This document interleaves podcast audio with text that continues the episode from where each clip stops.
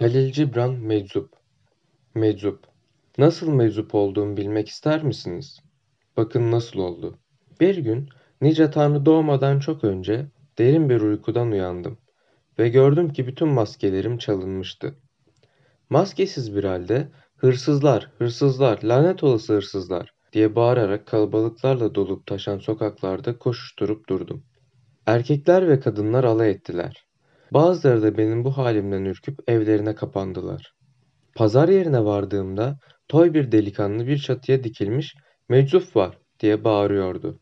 Onu görebilmek için başımı kaldırdım. Güneş ilk kez çıplak yüzümü öptü. Ruhum güneşin aşkıyla tutuştu ve artık maskelerimi istemez oldum. Sonra veşt halinde şöyle haykırdım. Kutsa, maskelerimi çalan hırsızları kutsa. İşte böyle meczup oldum ben. Özgürlüğü ve huzuru buldum meczupluğumda.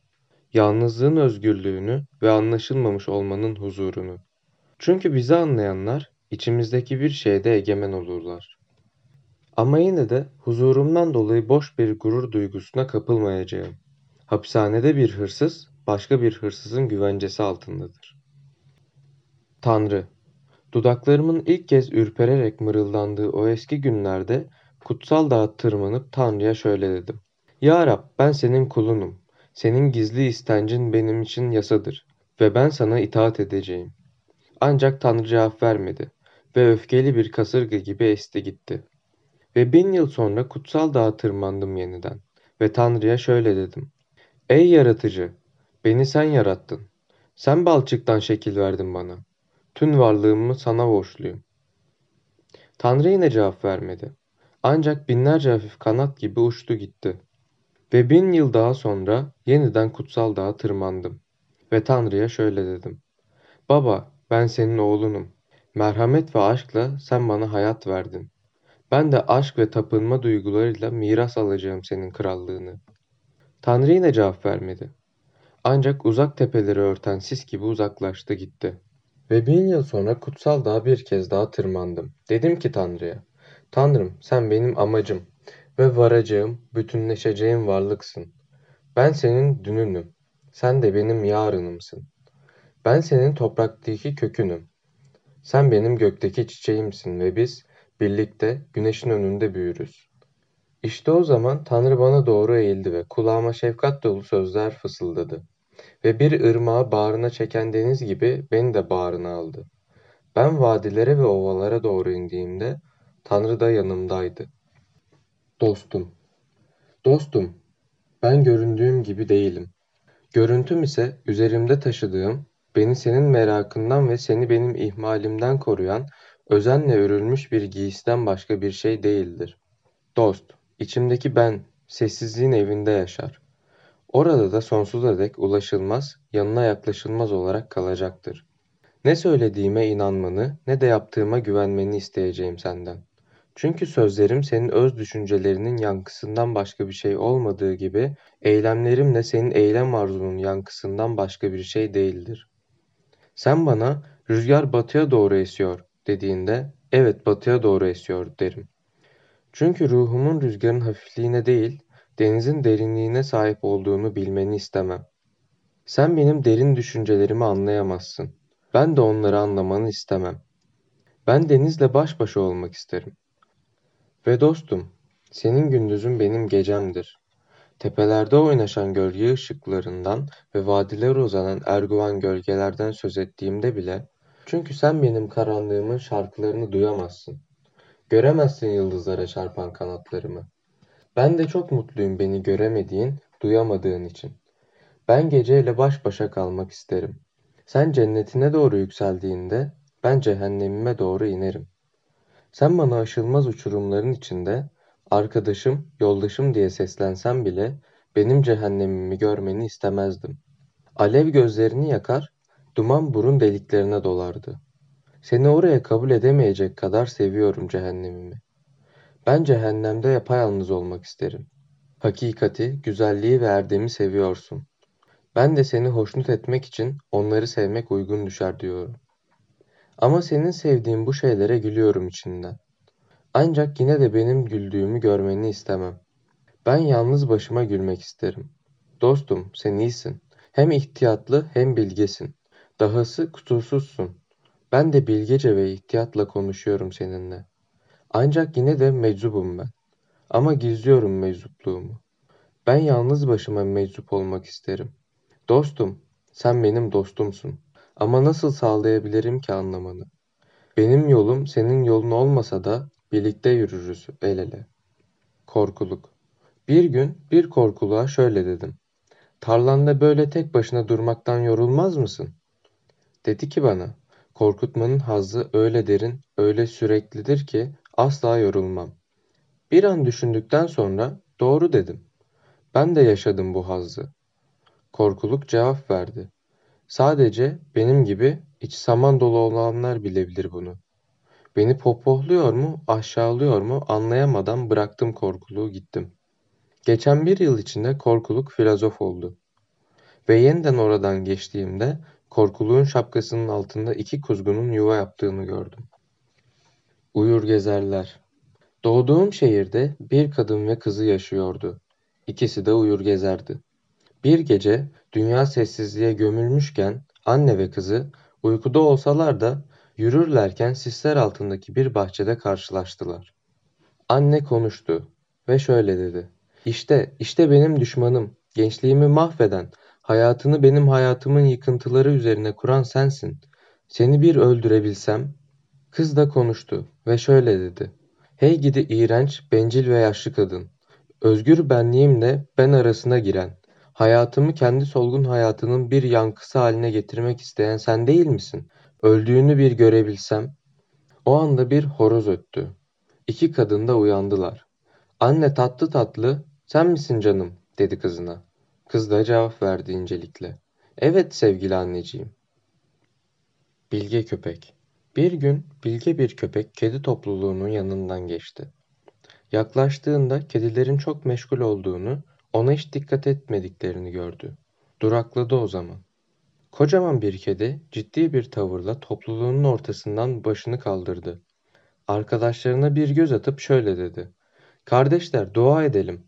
Siz dua ettiğinizde daha da dua ettiğinizde hiç kuşkunuz olmasın gerçekten gökten fareler yağacak. Köpek bunu duyunca güldü içinden ve kendi kendine konuşarak uzaklaştı oradan.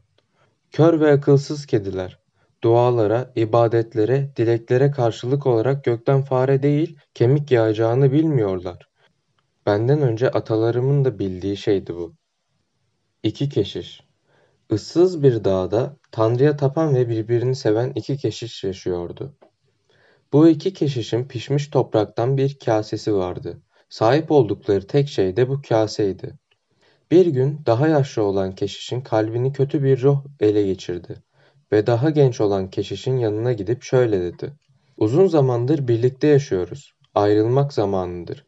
Neyimiz varsa bölüşelim. Bunun üzerine daha genç olan keşiş hüzünlendi ve arkadaşına dedi ki, Kardeş beni bırakmak zorunda kalman kahreder beni. Ama mutlaka gitmen gerekiyorsa öyle olsun. Sonra toprak kaseyi getirdi ve bunu bölüşemeyiz kardeş. Senin olsun dedi. O zaman yaşlı olan keşiş şu karşılığı verdi. Sadaka istemem. Sadece bana ait olanı isterim. Kase bölüşülmeli. Daha genç olan keşiş cevap verdi. Kase kırılırsa ne işimize yarayacak? Hediyemi gerçekten kabul etmiyorsan kura çekelim. Yaşlı keşiş yineledi. İstediğim yalnızca adalet. Bana ait olan şeye sahip olmak isterim ben. Kurayı göze alamam. Kase bölüşülmeli.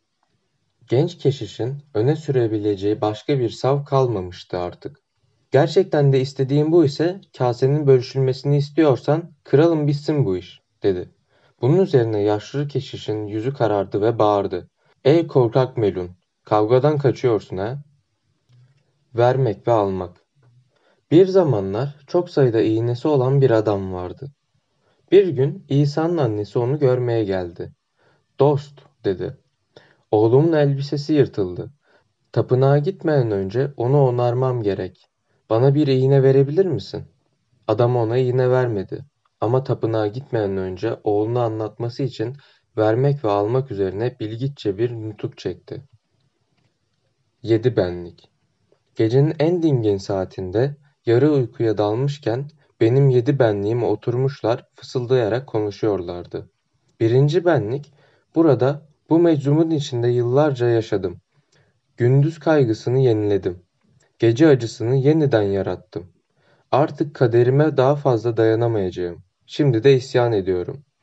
İkinci benlik, senin kısmetin benimkinden daha iyi kardeş. Çünkü benim talimde bu meczubun neşeli benliği olmak varmış. O gülünce güler, mutlu saatlerinde şarkı söylerim. Parlak fikirler için üç kanatlı ayaklarımla dans ederim. Bu usandıran hayatıma karşı isyan etmek benim hakkım. Üçüncü benlik. Peki ya ben? Bozguna uğramış bir aşkın benliği, vahşi tutkuların ve hayal dolu arzuların yakıp tutuşturduğu kordan başka neyim? Kara sevdanın benliği. Bu meczuba karşı ben isyan etmeliyim. Dördüncü benlik, hepinizin arasında en sefil olan benim. Bana iğrenç bir nefretten ve yıkıcı bir duygudan başka hiçbir şey verilmemiştir. Ben fırtına benliğim. Cehennemin kara deliklerinde doğmuş benlik. Hayır demek bu meczuba hizmet etmemek benim hakkım. Beşinci benlik. Ben düşünen, hayal eden, açlık ve susuzluk çeken benlik. Bilinmeyen şeylerin, henüz yaratılmamış şeylerin peşinde hiç durmaksızın koşturmaya mahkumum. İsyan etmek benim hakkım, sizin değil. Altıncı benlik. Ben çalışan benliğim. Acınası çile adamıyım. Sabırlı elleri ve arzulu gözleriyle gündüzleri hayale çevirip biçimsiz ögeyleriyle yeni ve ezeli ebedi biçimler veren benim. Yalnız olan benim. Bu meczuba karşı ben ayaklanmalıyım. Yedinci benlik, her birinizin önceden belirlenmiş bir işi olduğu için bu adama karşı isyan etmek istemeniz ne kadar da tuhaf. Ah keşke ben de sizden biri olaydım. Talihi belirlenmemiş bir benlik. Ama öyle değilim. Ben hiçbir şey yapmayan benliğim. Siz hayatı yeniden yaratmakla uğraşırken ben hiçbir yerin ve hiçbir zamanın yararsız ve boş belirsizliğine gömülmüşüm. Peki komşular, söyleyin şimdi, sizin mi yoksa benim mi isyan hakkı? Yedinci benlik konuşmasını bitirince öteki altı benlik hiçbir karşılık vermeden acıyarak baktılar ona. Gece daha da derinleşince birbirinin ardından yeni ve mutlu bir itaat içinde uykuya daldılar. Ama yedinci benlik uyanık kaldı ve her şeyin arkasında olan hiçliğe daldı gitti. Savaş Bir gece sarayda bir şenlik yapıldı. Bir adam geldi. Hükümdarın önünde yerlere kapandı. Bütün davetliler ona baktılar. Gözlerinden birinin yuvasından çıkmış olduğunu, göz çukurunun kanadığını gördüler. Hükümdar meraklandı. Ne oldu size? Adam cevap verdi. Ey hükümdar, ben meslekten hırsızım. O gece mehtapta olmadığından sarrafın kasasını çalmak istedim. Pencereden sıçrayıp girdiğimde yanılmışım. Bir dokumacının dükkanında buldum kendimi. Karanlıkta şiddetle dokuma tezgahına çarptım ve böylece gözümü kaybettim. İşte buradayım. Ey hükümdar, adalet istiyorum. Hükümdar dokumacıyı çağırdı ve gözlerinden birinin çıkartılması gerektiğine karar verdi. Ey hükümdar dedi dokumacı. Buyruğunuz adalete uygundur. Gözümün çıkarılması normal. Ama ne yazık ki dokuduğum kumaşın iki yanını da görebilmem için iki göz gerekli bana. Fakat benim bir komşum var. Kundura tamircisi. İki gözü var ama işini yapması için tek göz yeter ona. Hükümdar kunduracıyı arattırdı. Adam geldi, bir gözü çıkarıldı. Adalet yerini bulmuş oldu. Tilki Bir tilki gün doğarken gölgesine baktı ve şöyle dedi. Bugün öğle yemeğinde bir deve yiyeceğim. Ve bütün sabah deve arayıp durdu. Ama öğle güneşi yükseldiğinde gölgesini gördü yeniden. Ve seslendi kendi kendine. Bir fare işim görür.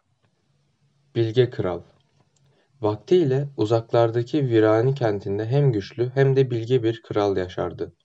İnsanlar gücünden dolayı ondan korkarlar ama bilgeliğinden dolayı da onu severlerdi. Kentin ortasında suyu serin ve dupduru olan bir kuyu vardı. Bütün halk hatta kral ve mahiyeti de içerlerdi. Zaten başka kuyuları da yoktu. Herkesin uykuya daldığı bir gece büyücü bir kadın bu kente girdi. Kuyuya tuhaf bir sıvıdan yedi damla damlatarak şöyle dedi. Bundan sonra bu kuyudan kim içerse meczup olacak. Ertesi gün kral ve mabeyincisinin dışında kentin bütün sakinleri bu kuyudan su içtiler ve meczup oldular. Büyücünün söylediği gibi çıldırdı herkes. Gün boyunca insanlar daracık sokaklarda ve pazar yerlerinde fısıldaşıp duruyorlardı. Kral meczup, kralımız ve mabeyinci akıllarını kaçırdılar. Herhalde meczup bir kral tarafından yönetilemeyiz. Onu tahtından indirmemiz gerek. Aynı akşam kral altın bir kaseye kuyudan su doldurmalarını buyurdu. Kendisine sunduklarında suyu doyasıya içti. Sonra da mabeyincisine içirdi. Kral ve mabeyincisi tekrar akıllarına kavuştuklarında o virani kentinde büyük şenlikler vardı. Emel Üç adam bir meyhane masasının etrafında buluştu. Biri dokumacı, öbürü doğramacı, üçüncüsü de mezarcıydı. Dokumacı dedi ki, bugün iki altına bir kefenlik ince bez sattım, doyasıya içelim. Ben de dedi doğramacı, en iyi tabutumu sattım, şarabımıza iyi bir ızgara eti katabiliriz. Tek bir mezar kazdım, dedi mezarcı. Ama patronum iki katını ödedi bana. Ballı pastadan da alalım. Bütün gece boyunca meyhanede onlara şarap, et, pasta taşıma telaşı vardı ve neşeliydiler. Meyhaneci ellerini ovuşturdu ve karısına gülümsedi. Müşteriler bol para harcıyorlardı. Meyhaneden çıktıklarında mehtap yükselmişti. Yol boyunca yürüdüler şarkılar söyleyerek. Birlikte itişip kakıştılar. Meyhaneciyle karısı kapıda durup onları izlediler. Ah dedi kadın. Bu beyler o kadar cömert ve neşelidiler ki her akşam gelebilseler keşke. O zaman oğlumuzun meyhaneci olup bu ağır işte çalışmasına gerek kalmazdı. Onu eğitip yetiştirebilirdik ve rahip olabilirdi. Yeni haz. Dün gece yeni bir haz buldum. Ve bu hazzı ilk kez tadarken bir melek ve bir şeytan evime saldırdılar. Kapımın önünde karşılaşıp benim yeni hazzımın anlamını açıklamak için itişip kakıştılar. Biri bu günahtır diye bağırırken öbürü bu erdemdir diyordu. Öteki dil. Doğumumdan üç gün sonra İpek kundağımda yatıp şaşkınlık ve korkuyla çevremdeki yeni dünyayı seyrederken annem süt anneme sordu. Oğlum nasıl? Süt annem cevap verdi. İyidir hanım üç kez meme verdim. Daha önce böylesine küçük ve neşeli bir çocuk görmedim. Öfkeliydim, ağladım. Doğru değil anne. Yatağım sert, emdiğim sütün acı bir tadı var. Memelerinin kokusunu burnuma çok pis geliyor. Çok sefil bir haldeyim. Ama annem de süt annem de anlamadı beni. Çünkü konuştuğum dil geldiğim ülkenin diliydi. Ve hayatımın 21. gününde beni vaftiz ederlerken rahip anneme mutlu olmalısınız hanımefendi dedi. Çünkü oğlunuz Hristiyan olarak doğmuştur. Şaşırmıştım. Öyleyse gökteki annemiz siz Hristiyan olarak doğmadığınız için mutsuzdur değil mi? Ama rahip de dilimi anlamadı. Yedi ay sonra bir gün bir kahin bana bakarak anneme şöyle dedi. Oğlunuz bir devlet adamı, büyük bir önder olacak. Kendimde değildim. Çığlığı bastım. Bu yanlış bir kehanet. Çünkü müzisyen olacağım ben. Başka bir şey değil. Sadece müzisyen olacağım. Ama o yaşta da dilim anlaşılmadı. Şaşkınlığım büyüktü. Ve 33 yıl sonra yani annemle süt annemin ve rahibin ölümlerinden sonra kahin hala yaşıyordu. Dün tapınağın yanlarında ona rastladım. Konuşuyorduk. Bana dedi ki sizin büyük bir müzisyen olacağınızı biliyordum hep. Çocukluğunuzda bile geleceğinizi bildim. Ben de ona inandım. Çünkü şimdi ben bile unuttum öbür dünyanın dilini. Nar. Bir narın yüreğinde yaşıyordum. Bir nar tanesinin şöyle dediğini duydum. Bir gün ben bir ağaç olacağım ve rüzgar dallarımda şarkı söyleyecek. Güneş yapraklarımın üstünde dans edecek. Ben de her mevsim güçlü ve güzel bir ağaç olacağım. Bunun üzerine başka bir nar tanesi konuştu. Ben de senin kadar gençken senin gibi düşünüyordum. Ama olayları ölçüp biçip anlayabildiğim bugün umutlarımın boş olduğunu görüyorum. Üçüncü bir nar tanesi de dedi ki, İçimizde çok parlak bir gelecek vaat eden bir şey görmüyorum. Dördüncüsü şöyle dedi. Hayatımızın daha güzel bir gelecek gibi bir hedefi olmasaydı çok çekilmez olurdu. Beşinci nar tanesi konuştu. Daha ne olduğumuzu bile bilmezken biz ne olacağımızı tartışmanın ne alemi var? Ama altıncısı cevap verdi. Ne olursak olalım var olmaya devam edeceğiz. Bir yedincisi ise şöyle dedi. Her şeyin ne olacağı hakkında bir fikrim var benim. Ancak sözle ifade edemiyorum. Bundan sonra sekizincisi, ardından dokuzuncusu, onuncusu, bir öbürü daha derken tüm nar taneleri konuştular. Ama ben bunca gürültü, şamata arasında hiçbir şey anlamıyordum. Böylece ben aynı gün taneleri daha az, üstelik her zaman sessiz olan bir ayvanın yüreğine taşınıp yerleştim. İki kafes. Babamın bahçesinde iki kafes var. Birinde babamın kölelerinin Ninova çölünden getirmiş oldukları bir aslan, öbüründe de artık ötmeyen bir serçe. Her gün tan ağrırken serçe aslana seslenir. Günaydın sana, tutsak kardeş. Mezar kazıcı. Bir gün ölü benliklerimden birini toprağa verdiğimde mezar kazıcısı oradan geçti ve bana şöyle dedi. Cenaze töreni için buraya gelenler arasında sevdiğim insan sadece sensin. Cevap verdim. Bana iltifat ediyorsunuz ama beni niçin seviyorsunuz? Çünkü dedi mezar kazıcı. Onlar ağlayarak gelip ağlayarak gidiyorlar. Ancak sadece sensin gülerek gelip gülerek giden. Tapınağın basamaklarında.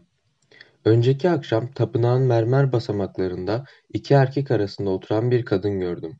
Yüzünün bir yanı solgun, öbür yanı kıpkırmızıydı. Kutsanmış kent. Gençliğimde bir kentte insanların kutsal kitaba uygun bir şekilde yaşadıklarını anlattılar. Dedim ki bu kenti ve onun mutluluğunu arayıp araştıracağım.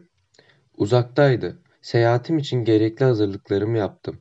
40 gün sonra bu kente varıp 41. gün kente girdim. Ne göreyim? Kent sakinlerinin her biri tek gözlü, tek elliydi. Şaşırdım ve kendi kendime sordum. Bu kutsal kentte nasıl olur da insanlar böyle tek elli, tek gözlü olurlar? Ama onların da şaşkınlık içinde olduklarını gördüm.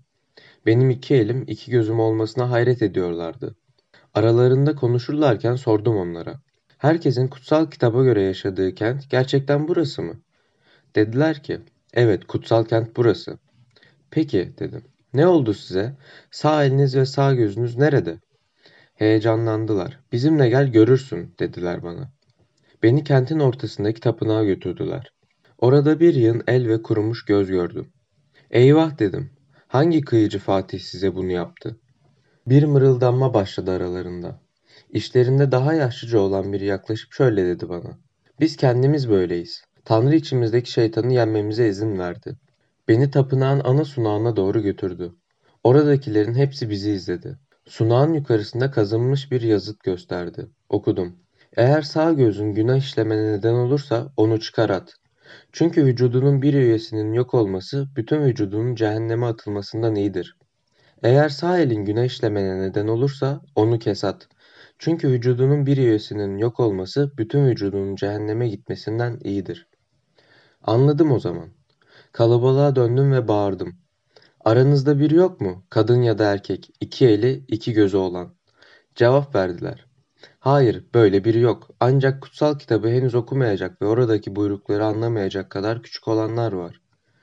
Tapınaktan çıktığımızda kutsanmış kenti hemen terk ettim. Çünkü çocuk değildim artık. Kutsal kitabı da okuyabilirdim. İyi Tanrı ve Kötü Tanrı İyi Tanrı ile Kötü Tanrı dağın doruğunda karşılaştılar. İyi Tanrı, günaydın sana kardeş, dedi. Kötü Tanrı cevap vermedi. İyi Tanrı üsteledi. Bugün keyfin yok herhalde, diye seslendi. Evet, dedi kötü Tanrı. Çünkü bu son zamanlarda sık sık seninle karıştırıldım. Senin adınla seslendiler ve senmişim gibi davrandılar bana. Bu da hoşuma gitmiyor. İyi Tanrı da şöyle dedi. Ama beni de seninle karıştırdılar. Senin adını verdiler bana çoğu zaman. Kötü Tanrı, insanların aptallıklarına lanet okuyarak çekip gitti oradan. Yenilgi Yenilgi, yenilgim, yalnızlığın ve kimsesizliğim. Binlerce zaferden değerlisin benim için. Ve dünyanın tüm şanından, şöhretinden daha tatlısın yüreğime. Yenilgi, yenilgim, kendime dair bilgim ve baş kaldırım. Senin sayende bilirim hala genç ve çevik olduğumu. Ve solmuş defnelerin tuzağına düşmek zorunda olmadığımı. Sende buldum kimsesizliği ve kaçak ve horlanmış olmanın sevincini. Yenilgi, yenilgim, kıvılcım saçan kılıcım ve kalkanım. Gözlerinde okudum taç giymenin kölelik olduğunu ve anlaşılmanın alçalmak olduğunu. Sahip olmanın bütünlüğe ulaşmak ve olgun bir meyve gibi düşmek ve tüketilmek olduğunu. Yenilgi, yenilgim benim yürekli eşim. Duymalısın şarkılarımı, çığlığımı, sessizliğimi. Senden başka hiç kimse söz edemeyecek kanat vuruşlarımdan ve denizlerin gürlemesinden. Geceleri yanıp tutuşan dağlardan sarp ve kayalık ruhuma yalnız sen tırmanacaksın. Yenilgi, yenilgim benim ölmez cesaretim. Sen ve ben birlikte güleceğiz kasırgayla. Ve ikimiz mezarlar kazacağız içimizde ölenler için. Şevkle tutunacağız güneşe. Tehlikeli olacağız. Gece ve meczup. Senin gibiyim ey gece. Karanlık ve çıplak. Gündüz düşlerimin ötesinde ateşten yolda yürürüm. Ve ayağımın yere bastığı yerde dev bir meşe ağacı görünür. Hayır, benim gibi değilsin ey meczup. Kumda bıraktığın ayak izinin ne kadar büyük olduğunu görmek için arkana bakmaya devam ediyorsun. Senin gibiyim ey gece. Sessiz ve derin. Yalnızlığımın yüreğinde bir çocuk tanrıça henüz dünyaya gelenin içinde de cennet cehenneme dokunur. Hayır benim gibi değilsin ey meczup. Çünkü sen acının karşısında hala titriyorsun. Uçurumların şarkısı da ürkütüyor seni. Senin gibiyim ey gece, yabanıl ve korkunç. Çünkü kulaklarım ele geçirilmiş halkların feryatlarıyla unutulmuş topraklar için inleyişlerle dolu. Hayır benim gibi değilsin ey meczup. Cüce benliğini dost bilmeye devam ediyorsun ve dev benliğinin suç ortağı olamıyorsun. Senin gibiyim ey gece, kıyıcı ve korkunç. Çünkü kalbim denizde tutuşan gemilerin alevleriyle aydınlanmış, dudaklarım ölü savaşçıların kanıyla ıslanmıştır. Hayır benim gibi değilsin ey meczup. Çünkü kardeş bir ruhun arzusuyla dolusun. Kendin de bir yasa değilsin hala. Senin gibiyim ey gece, sevinç ve hoşnut. Çünkü gölgemde oturan kişi taze şaraptan sarhoştur. Beni izleyen gölgemde sevinçle günah işler. Hayır benim gibi değilsin ey meczup. Çünkü senin ruhun yedi katlı örtüyle kaplanmış. Yüreğin de elinde taşımıyorsun. Senin gibiyim ey gece. Sabırlı ve tutkulu. Çünkü binlerce ölü sevgili göğsümde. Solmuş öpücüklerimin kefeniyle gömülmüş yatar. Gerçekten ey meczup, benim gibi misin? Benim gibi misin? Bir savaş atı gibi kasırgaya binebilir misin? Bir kılıç gibi yıldırımı kavrayabilir misin? Senin gibi ey gece, senin gibi güçlü ve yüce, tahtım da yıkılmış tanrılar yığınının üstünde kurulu. Önümde de yüzüme bile bakamadan sadece giysimin eteğini öpen günler geçip gider. Benim gibi misin? Kalbimin en karanlık çocuğu. Anlayabilir misin yabanıl düşüncelerimi? O engin dilimi konuşabilir misin? Gerçekten biz ikiz kardeşiz ey gece. Çünkü sen ifşa ediyorsun evreni, ben de ruhumu. Yüzler. Binlerce ifadesi olan bir yüz ile sanki kalıptan çıkmış gibi tek bir ifadesi olan bir yüz gördüm. Ardındaki çirkinliği saklayamayan bir yüz ile ne kadar güzel olduğunu keşfetmek için maskesini kaldırmam gereken bir yüz gördüm. Kırışmış ama hiçbir anlam taşımayan bir yüz ile üstünde her şeyin apaçık göründüğü yalın ve yapmacıksız bir yüz gördüm. Kendi gözlerimin örmüş olduğu ve gizli gerçekliği açığa vuran bir dokunun içinden baktığım için tanıyorum ben o yüzleri. En büyük deniz. Ruhum ve ben yıkanmak için büyük denize gittik. Kıyıya vardığımızda gizli ve ıssız bir yer aramaya koyulduk. Ama yürürken kül renginde bir kayanın üstünde oturmuş bir adam gördük. Torbasından bir tutam tuz alıyor ve denize atıyordu. Bu karamsar biri, dedi ruhum. Gidelim buradan, burada yıkanamayız. Denizin küçük bir girinti yaptığı yere varıncaya kadar yürüdük. Orada beyaz bir kayanın üstünde oturmuş elindeki işlenmiş bir mücevher kutusundan denize şeker atan bir adam gördük. Bu iyimserdir dedi bana ruhum. Bizim çıplak vücudumuza bakmamalı. Daha uzağa gittik. Kumsalda ölü balıkları toplayıp onları şefkatle suya atan bir adam gördük. Onun önünde yıkanamayız dedi bana ruhum. Bu adam insan sever ve yolumuza devam ettik. Kum üzerinde gölgesinin izlerini çizen bir adamla karşılaştık. Koca dalgalar gelip izleri siliyor ama o bir daha, bir daha çizmeye çalışıyordu.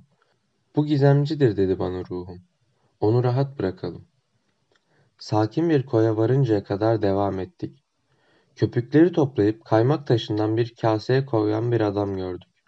Bu idealisttir dedi bana ruhum. Şüphesiz çıplaklığımızı görmemeli. Uzaklaştık. Ansızın çığlık çığlığa bir ses duyduk. Bu deniz, bu derin deniz, engin ve güçlü deniz. Sesin kaynağına ulaştığımızda sırtı denize dönük denizin fısıltısını duymak için kulağına deniz kabuğu tutan bir adam gördük. Ve ruhum dedi ki, geçelim. Bu adam sahip olamayacağı şeye sırtını dönen, sahip olabildiği şeyden hoşnut olan bir maddecidir. Yolumuza devam ettik. Kayaların arasında otlarla kaplı bir yerde başını kuma gömmüş bir adam vardı. Burada yıkanabiliriz. O bizi göremez dedim ruhuma. Hayır, binlerce kez hayır dedi ruhum. Bu gördüğün insanların en kötüsüdür. Ruhunu gizleyen tam bir softadır. Bunun üzerine derin bir hüzün sardı ruhumun yüzünü. Sesinde de belirdi bu. Gidelim buradan dedi. Yıkanabileceğimiz ıssız ve saklı bir yer yok. Bu rüzgarın altın saçlarımı dağıtmasını ya da temiz göğsümü çıplak bırakmasını istemem. Işığın çıplak kutsallığımı ortaya çıkarmasına da izin veremem. O zaman en büyük denizi aramak üzere bu denizi terk ettik. Çarmıhtaki adam. İnsanlara aykırdım. Çarmıha gerilmek istiyorum. Onlar da cevap verdi.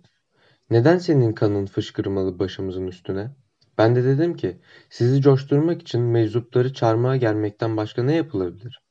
Bana kulak verdiler ve çarmıha gerildim. Hem çarmıha gerilmem yatıştırdı beni. Ve yer ile gök arasında asılı kaldığımda beni görmek için başlarını kaldırdılar. Daha önce başlarını hiç yukarıya kaldırmadıkları için aşka gelip coştular.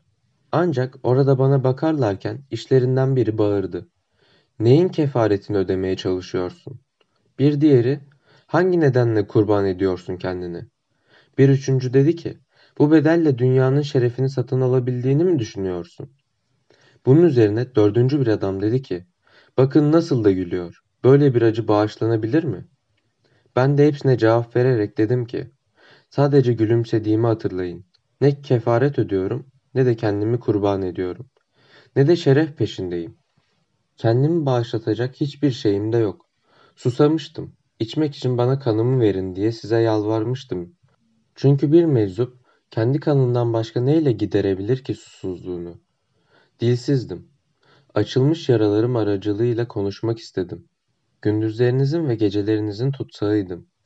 Ve daha engin gündüzlere ve gecelere doğru bir kapı aradım. Ve şimdi gidiyorum.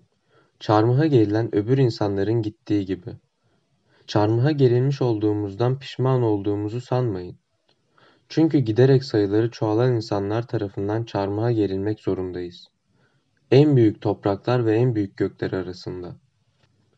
Gökbilimci Tapınağın gölgesinde dostum ve ben tek başına oturan kör bir adam gördük. Dostum dedi ki, şu adama bak, ülkemizin en bilgi insanıdır. Bunun üzerine dostumdan ayrılıp kör adama yaklaştım ve selam verdim. Konuştuk. Biraz sonra ona sordum. Bağışlayın beni, ne zamandan beri körsünüz? Doğduğumdan beri, diye cevap verdi.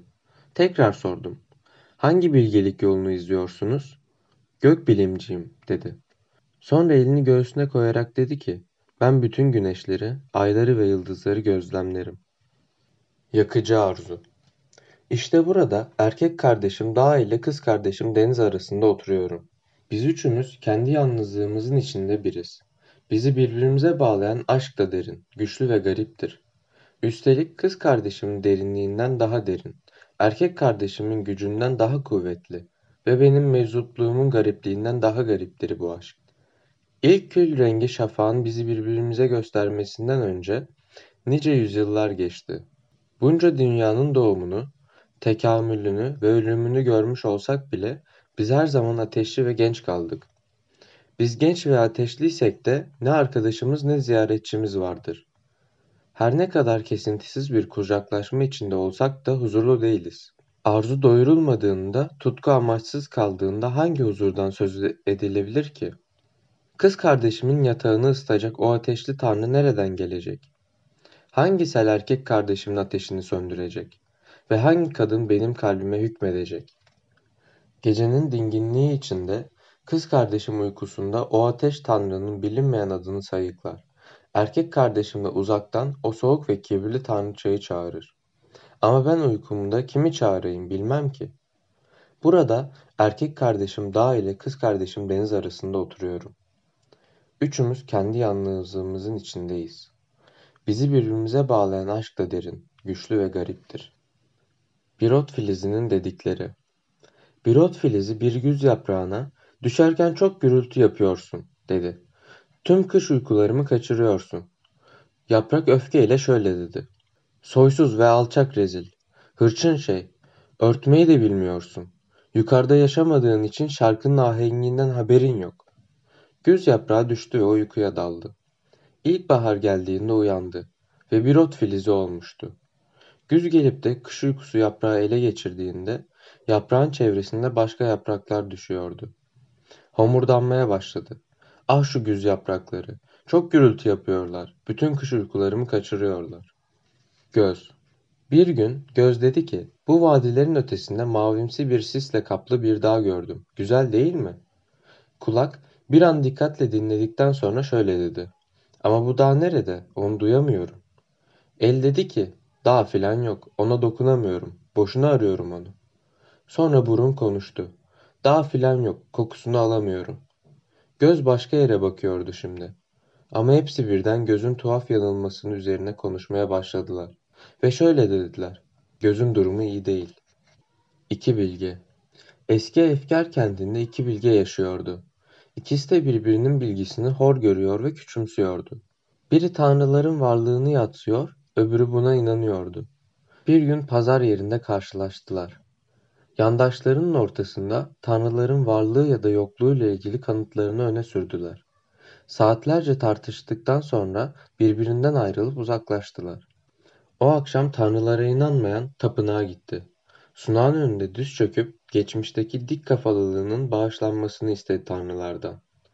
Ve aynı saatte öteki bilge, tanrıların varlığını savunan adam kutsal kitaplarını yaktı. Tanrı tanımaz olmuştu. Hüznüm doğduğunda. Hüznüm doğduğunda onu özenle besledim. Sevgim ve şefkatimle üzerine titredim. Ve hüznüm büyüdü. Bütün canlı varlıklar gibi güçlü, güzel ve derin hazlarla doldu. Ve hüznümle ben sevdik birbirimizi. Bizi kuşatan dünyayı sevdik. Çünkü hüznümün müşfik bir kalbi vardı ve benim kalbim de hüznün sayesinde müşfikti. Hüznümle ben karşılıklı konuştuğumuzda günlerimiz kanatlanır, gecelerimiz düşlerle dolardı. Çünkü hüznüm güzel konuşurdu ve ben de hüzün sayesinde güzel konuşurdum. Ve hüznümle ben birlikte şarkı söylediğimizde komşularımız pencerelere koşuşur, bizi dinlerlerdi. Şarkılarımız deniz kadar derin, ezgilerimiz garip anılarla dolu olurdu. Hüznümle ben birlikte yürüdüğümüzde insanlar bizi sevecen bakışlarla izler, gönül alıcı bir tatlılıkla mırıldanırlardı. Ama bize kıskançlıkla bakanlar da vardı. Çünkü hüzün asildi. Ben de hüzünle gurur duyuyordum. Ancak her canlı varlık gibi hüznüm de öldü. Ben de tek başıma derin düşüncelere daldım. Ve şimdi konuştuğumda sözcüklerim ağır geliyor kulaklarıma. Ve şarkı söylediğimde komşularım beni dinlemeye gelmiyorlar artık. Ve sokaklarda yürüdüğümde kimse bana bakmıyor. Ancak uykumda merhametle konuşan sesler duyuyorum. Bakın orada hüznünü yitiren adam uyuyor. Neşem doğduğunda ve neşem doğduğunda onu kollarıma aldım. Çatıya çıkıp haykırdım. Gelin komşularım, gelin görün. Bugün içime neşe doğdu. Gelin ve güneşe gülümseyen şu mutlu şeye bakın. Ama komşularımdan hiçbir neşeyi görmeye gelmedi. Çok şaşırdım. Ve yedi ay boyunca her gün çatıdan neşemi haykırdım. Ancak hiç kimsenin umrunda değildik. Neşe ve ben, kimse bizi merak etmeden, ziyaretimize gelmeden yalnız kala kaldık. Derken Neşe sararıp soldu ve yoruldu. Çünkü benim kalbimden başka hiçbir kalp onun güzelliğini görmedi. Benim dudaklarımdan başka hiçbir dudak onun dudaklarını öpmedi. Sonunda Neşe yalnızlıktan öldü. Şimdi de Neşemi sadece ölü hüznümü hatırlarken hatırlıyorum. Ne var ki? Hatıra, rüzgarda bir an fısıldaşan ve sonra sesi hiç duyulmayan bir güz yaprağından başka nedir ki? Kusursuz dünya. Yitik ruhların tanrısı. Tanrılar arasında yitik olan sen, dinle beni. Üstümüze titreyen sevgili, yazgı meczupları. Gezgin ruhları koruyan sen, dinle beni. Kusursuz bir soyun bağrında yaşıyorum. Ben en kusurlu olan. Ben, insani bir kaos, karma karışık ögelerden oluşan bir yıldız bulutu. Kusursuz dünyalarda yaşıyorum. Yasaları kesin, düzenleri sıkı, düşünceleri uyumlu, düşleri düzenli, görüşleri kabul görmüş, bilinen insanların dünyasında. Onların erdemleri ölçüldür. Ey Tanrım, kötülükleri de ölçülüp biçilmiştir. Loş alacakaranlığın içinden geçen anlamsız ayrıntılar bile kaydedilmiş ve sınıflandırılmıştır. Burada günler ve geceler çok açık bir şekilde mevsimlere bölünmüştür. Kusursuz bir kesinlikle yönetilmişlerdir. Yemek, içmek, uyumak, çıplaklıklarını örtmek, sonra da istenilen anda yorgunluğunun tadını çıkarmak. Çalışmak, oynamak, şarkı söylemek, dans etmek ve sonra saati geldiğinde huzur içinde yatıp uyumak. Bunu düşünmek, şunu hissetmek, sonra da uzaklara, ufukta bir yıldız yükseldiğinde düşünmekten, hissetmekten de vazgeçmek. Gülerek komşudan bir şeyler aşırmak. Tereddüt ederek bir hediye vermek. ihtiyatla övmek. Ölçülü ve temkinli kınamak. Bir solukla bir vücudu ateşe vermek. Sonra da iş günü bittiğinde ellerini yıkamak. Kurulu bir düzene göre sevmek. En iyi benliğini önceden tasarlanmış biçimde eğlendirmek. Tanrılara üstünkörü ibadet etmek. Şeytanla sinsice dolap çevirmek. Sonra da bellek yitimine uğramışçasına her şeyi unutmak. Belirli bir gerekçe hayal etmek. Ödül amacıyla çalışmak. Yaşamanın tadından hoşnut olmak. Acılara soyluca katlanmak. Sonra da kadehini yarın yeniden dolduracak şekilde boşaltmak. Ey Tanrım! Bütün bunlar önceden düşünülerek, belirlenerek tasarlanıp oluşur. Titizlikle gelişir. Kurallarla yönetilir. Akılla yönlendirilir ve sonra belirli bir törenle yok edilir ve gömülürler. Hatta sessiz mezarları bile, ruhun yatıp uyuduğu o yerler bile işaretlenip numaralandırılmıştır. Mükemmel bir dünyadır bu. Kusursuz bir dünya. Yüce bir etkinlik dünyasıdır. Tanrı'nın bahçesindeki en olgun meyvedir. Evrenin egemen düşüncesidir. Ama ben niçin buradayım? Ey Tanrım! Doymaz bir tutkunun taze çekirdeği. Ne doğuyu ne batıyı soran azgın bir fırtına. Yanıp dağılan bir gezegenin yolunu şaşırmış bir parçası olan ben. Neden burada olmalıyım? Niçin buradayım? Ey yitik ruhların tanrısı! Tanrılar arasında yitik olan tanrı. Sana soruyorum.